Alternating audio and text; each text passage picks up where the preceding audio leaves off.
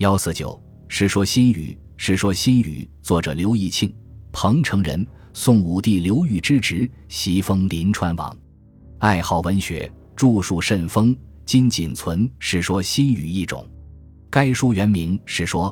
梁刘孝标为其作注，引书达四百余种，以博洽著称。《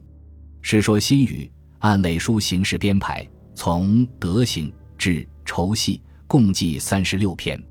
该书主要记述自东汉至东晋期间文人名士的旧闻轶事，虽然都是散记，但内容极为丰富，广泛反映了士族阶层多方面的生活面貌和思想情趣。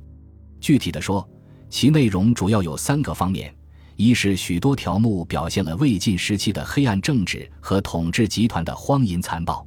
如太史石崇是近代著名的豪富，穷奢极欲。妻妾成群，他以杀人劝酒为阔，其残暴令人发指。大将军王敦以冷眼旁观杀人为豪，连杀三人，毫不动心，冷酷灭绝人性之极。这种野蛮的豪奢行为，充分暴露了统治阶级的凶残本质。二是《史说新语》有不少条目表现了魏晋黑暗统治下知识分子惨遭迫害的现实。以及愤世嫉俗的读书人精神上的苦闷，如七义偏记翟道渊与周子南共饮于浔阳，后来周子南做了官，翟道渊就不与他说话。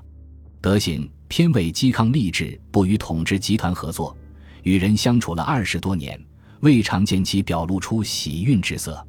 又记载晋文王为阮嗣宗至甚，每与人言，言皆玄远，未尝脏痞人物。这些知识分子的态度和遭遇，间接反映了魏晋之际统治者随意杀戮世人的恐怖局面。三是《世说新语》用较多篇幅记述了魏晋时期名士们的奇异举动和玄言轻谈。以下分别从《任诞》和《文学》摘录两则。《世说新语》在记事和语言应用方面具有明显的艺术特色，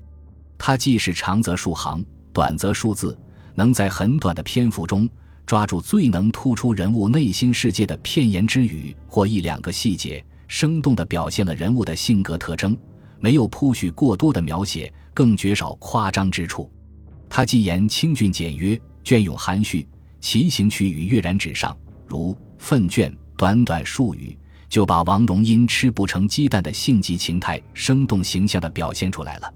由于该书的这些艺术特色及有关内容。因而一向受到古代文士的特别喜爱，历代模仿续作者甚多。